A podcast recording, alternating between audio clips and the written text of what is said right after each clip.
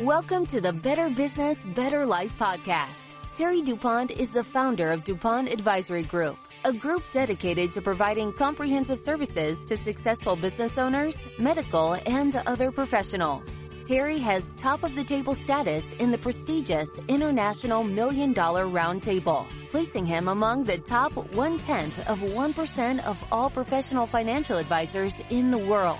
Terry's philosophy is I've learned that I grow and prosper more by focusing on the success of others rather than fretting over my own.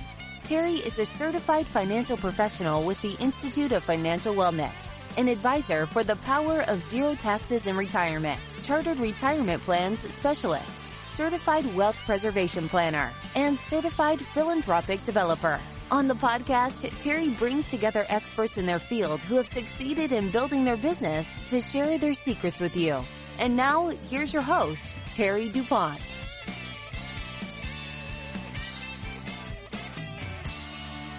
Welcome, everyone, to this week's episode of Better Business, Better Life, Building on Your Success. And I'm your host, Terry DuPont. This week, we have Kim Ledger with us. And uh, Kim is Vice President of complex assets for Ren Inc. in Indianapolis, uh, which is North America's uh, largest independent philanthropic solutions uh, provider.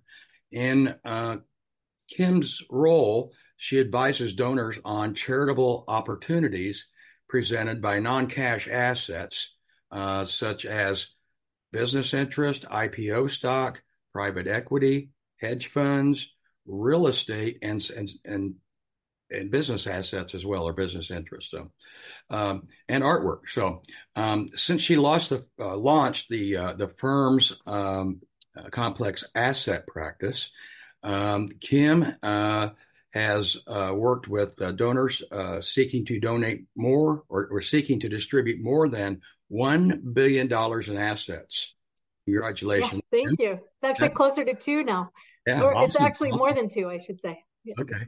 Uh, and, and leveraging relationships with the nation's uh, uh, leading financial institutions, uh, mm-hmm. family offices, elite nonprofit organizations, and community foundations to ensure uh, that donors make informed and strategic gifts uh, that deliver the greatest possible value for the charities, for the donors themselves, and their families. before joining Ren in 2016, uh, Kim spent two decades uh, providing wealth management services to customers of Indiana banks. So, mm-hmm. Kim, welcome to the show. Thank you. It's a pleasure to be here. Oh, we, we, we appreciate having you on. So, yeah, yeah uh, t- uh, Kim, I've got a lot of, of background uh, and experience in, in philanthropic uh, uh, endeavors, and but I don't think our our guests probably do. Um, sure. How did you get started uh, working in complex assets? Well, probably a lot like what you did in your business. You know, working in the private banking um, service services. You know, became familiar with the philanthropic um, aspect of it. But um, in my last two years, um, that every new account that I brought in was uh, was a business owner that was selling their business. So mm-hmm. going through that exit you know, uh, Terry, do you remember that book in 2007, the the trillion dollar opportunity? Um, it was it was a big book at the time. I did a lot of of reading and looking at how I could help business owners as they were exiting. So right. um, I don't know. I was just at a point in my career where I wanted something different. Learned about Ren and said that's what I want to do. And so when I started here, it was a little in a little different role, but um, you know, building on my experiences uh, as a wealth advisor and and clients leaving their businesses, um, and I was getting calls from advisors who were asking about um, advisors. Hey, I have clients who are selling their businesses, and can they give this to a donor advice fund before they sell? And so I was getting more of those. So I mm-hmm. raised my hand and I said, Hey, I think we need to, to start a division that's really dedicated to this and focuses on it. So mm-hmm. the year before we started that division, we only did four complex assets. So a complex asset is really any non-marketable security that you would give to um, charity. So mm-hmm. um, that's how I got started. And I had a lot to learn. I had a great base, but I had a lot to learn, and I had some great people along the way that I that helped. I found in my uh, experience that you know a lot of charities uh, don't want to right. take or receive certain assets uh, because of the complexity of them and, and how to manage them and how to sell them, et cetera, et cetera, especially real estate. And exactly. What would you say is the biggest challenge you faced working with complex assets at Ren? Yeah, it was, I would say probably, um, well, every single one is different. And that's, to me, that is both the beauty of complex assets and it can be the, the biggest challenge. Um, personally, I like that every day it's something different every family is different, every business owner is different, every organization is different. And I like that. Um, but I would say, too, as we've grown tremendously, is being able to scale something like that and be able to serve as many clients as we do and, and advisors that we do on an annual basis is um, requires just a great amount of, of teamwork and communication internally. And um, you know making that a smooth process because it you know most many uh it's getting less so now but especially as we first started a lot of the advisors it was their first time to ever do that to ever go through that process. So i saw myself um, really you know ushering people through that and making it as simple as you possibly can for a complex asset. Right.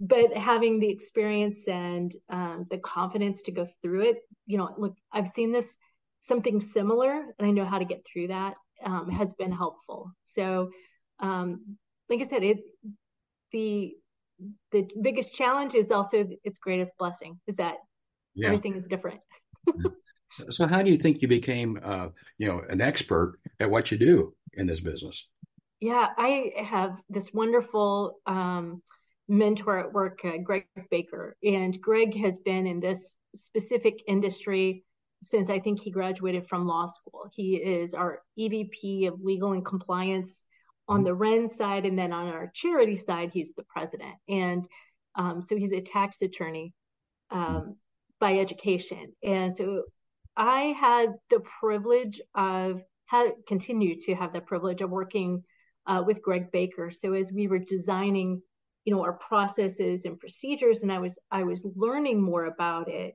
um, that's a nice thing about when you start something at the ground floor you're growing with it and mm-hmm. you continue to grow where if somebody was coming in now they they'd have to have a much higher um, skill set than i probably started with but i had um, greg baker there to to teach me and you know what we have weekly every the more you you do one you learn something every single time Right. Um, I'm continued to learn. I had something new hit my desk today that I'd never considered before.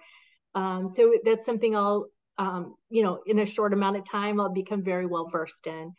Um, but then we also have meetings every Tuesday mornings where it's almost like a, I don't know want to call it a book club, but it's a, like a study group where we get together and and um, and we all present on on information, not because our necessarily the people in our group need to hear it, but if you present that information, you've had to learn it, right? Yes. Like you, like when you're learning something new, and to the best way to learn it is to present it. So that's been Greg's philosophy.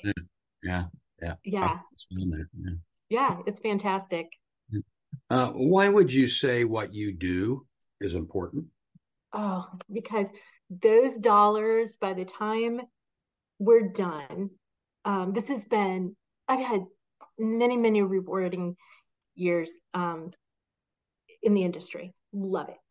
And this has just been like the capstone of my career because I get to see people take these non cash assets and really fuel their passion for particular causes. I've got one that is just a fantastic story, and I'm going to use her name because it was all it was in newspapers. So Mitzi Perdue was um, the the wife of Frank Perdue, you know, the chicken magnet Frank mm-hmm. Perdue.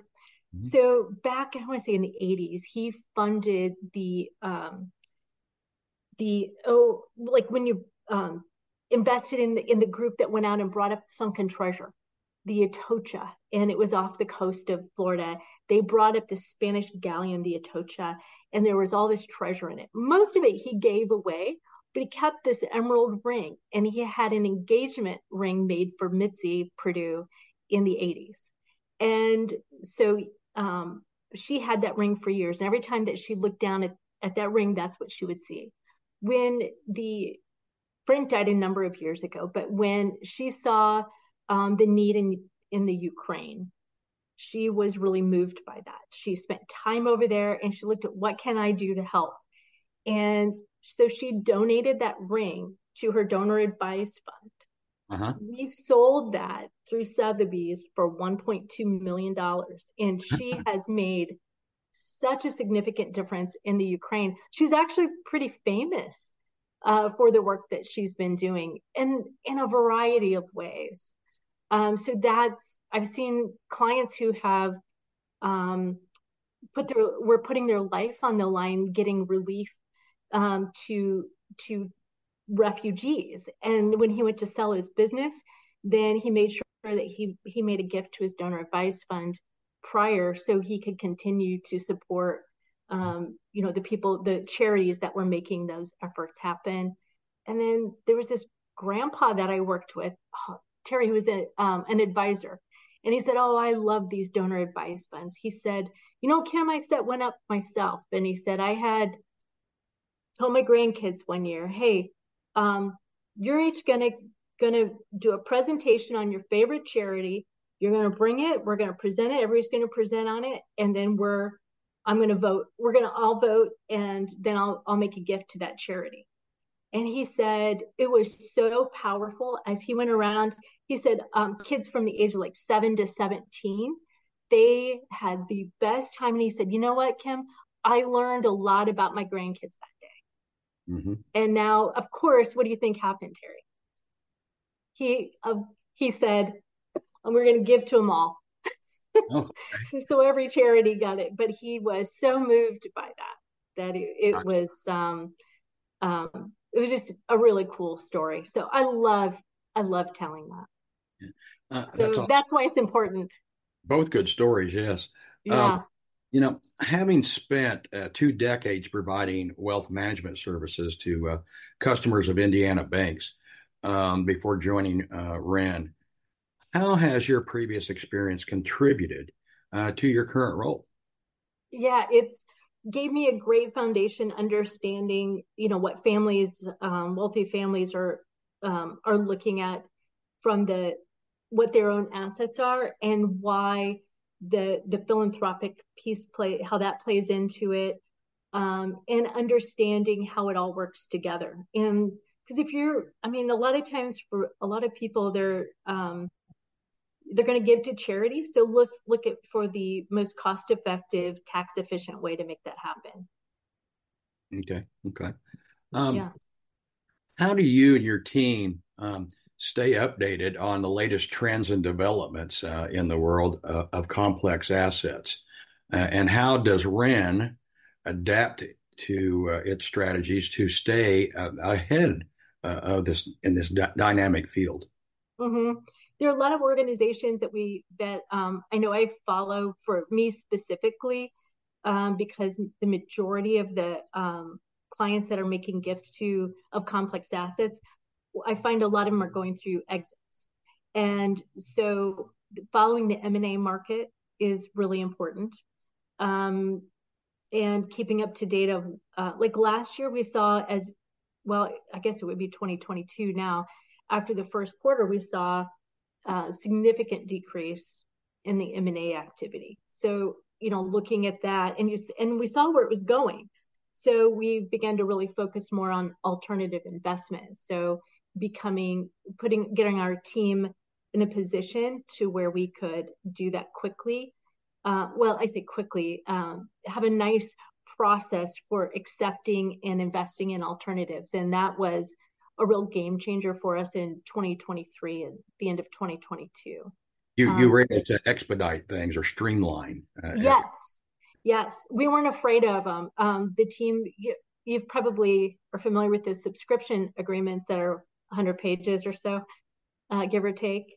Mm-hmm. Um, and so getting the team comfortable with being able to complete those and answer those questions and and um, making it, it, simple for our donors and advisors to go through that because those um, especially if we're working with a hedge fund manager it can be a, a really complex uh, process because there's a lot to go through um, but then also you know keeping up to date with all of the tax rules some of the proposed leg- legislation now we've already we've been uh, preparing comments uh, with the IRS regulations, um, et cetera. But yeah, so it's a constant job to keep up with everything. Yeah, you made a comment I want to ask about, and uh, mm-hmm.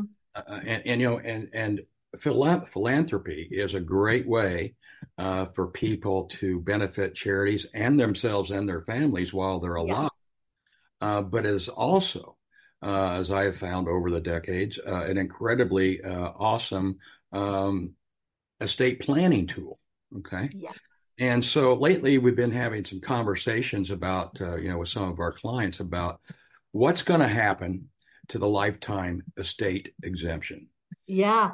And, and, it, and, this year it went to 13 plus million per person.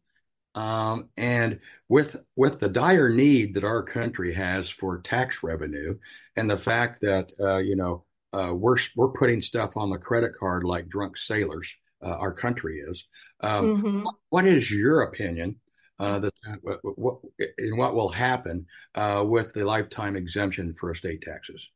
Gosh, you know that's a great question because it that's what 2025, the end of next year. That so we've got a, a couple of years, and um, it's a conversation we've been having internally. Is what can we do to help? And I think we're going to see uh, like a lot more prom notes. That's yeah. um, as a way to get things out. But um, you know, I've been in the business a long time, and it's sometimes you see it go up, sometimes you see it go down. I I don't know what to think about this one.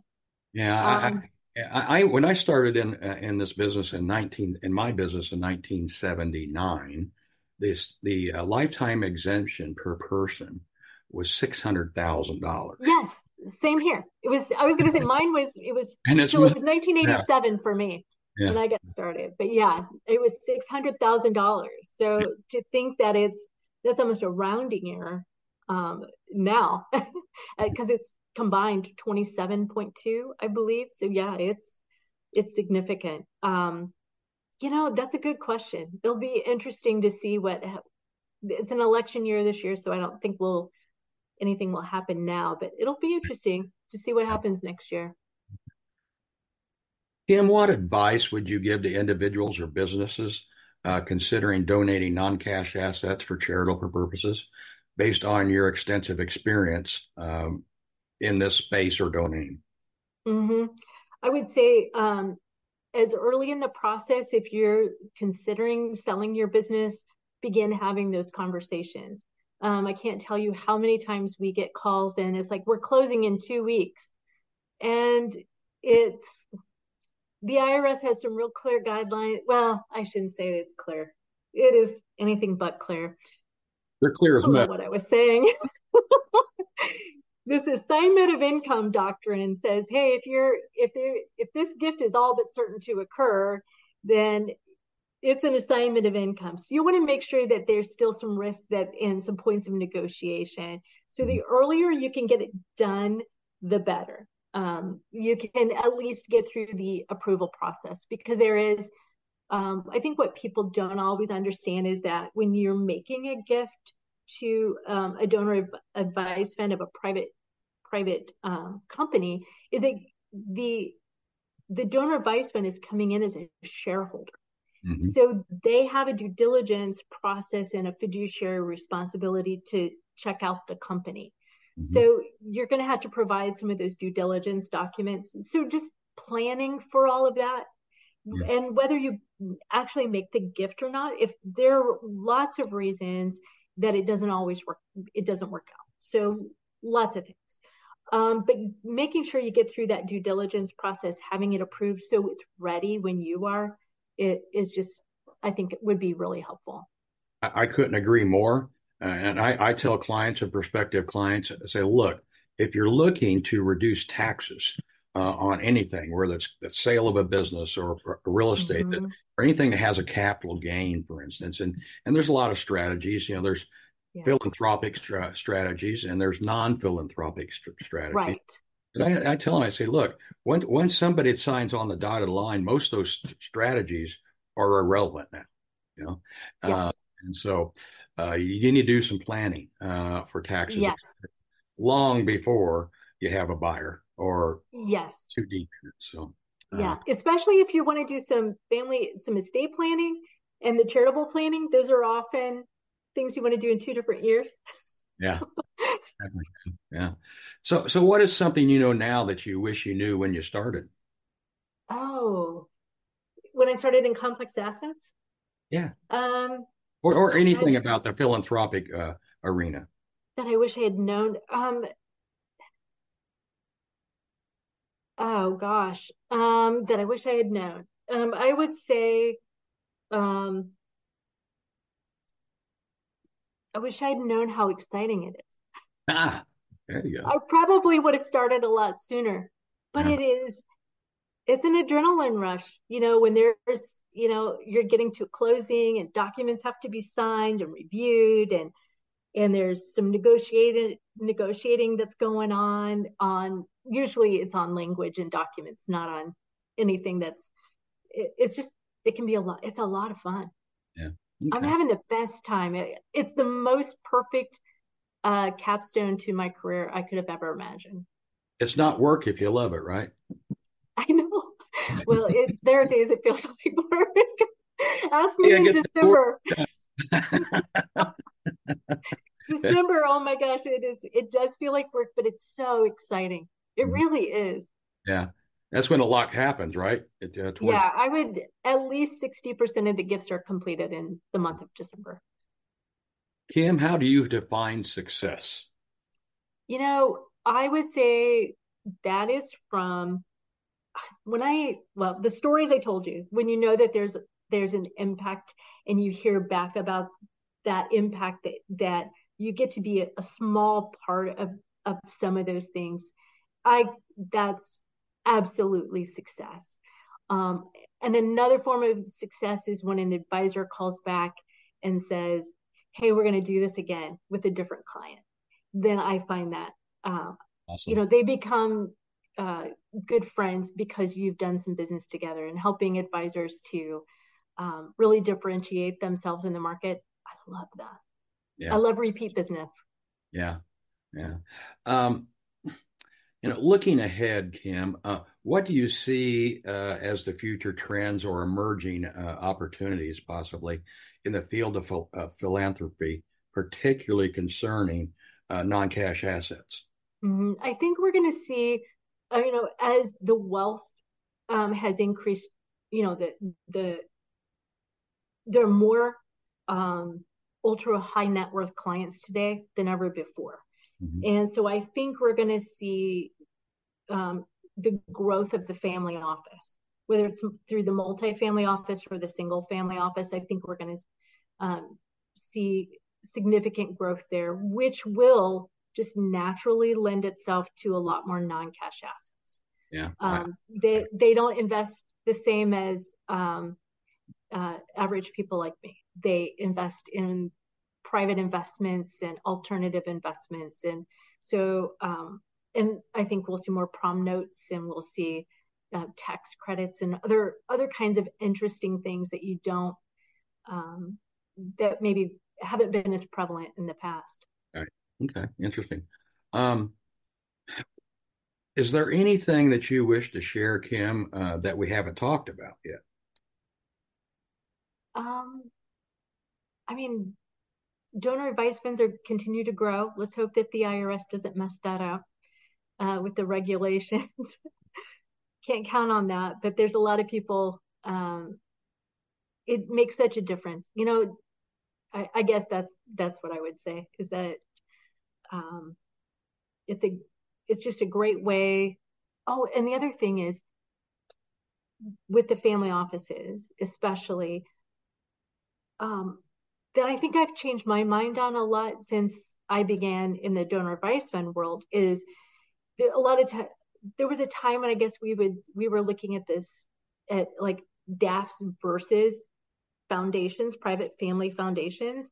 And what I've learned is that there's really a place for that family foundation and that there's a place for both, both yes. the family foundation and the donor advice fund. And there are reasons to have both yes. um, for um, depending on the size of the family um, in, in the size of the gifts and what the purpose of of that family foundation is. So um, I think that was a surprise to me and something that I've learned um, as well.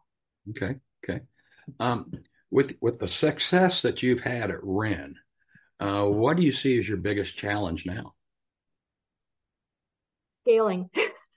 Continue to keep up with the with demand and um, find another me. I need another me. Okay. Well, maybe we can you can clone one. Yeah.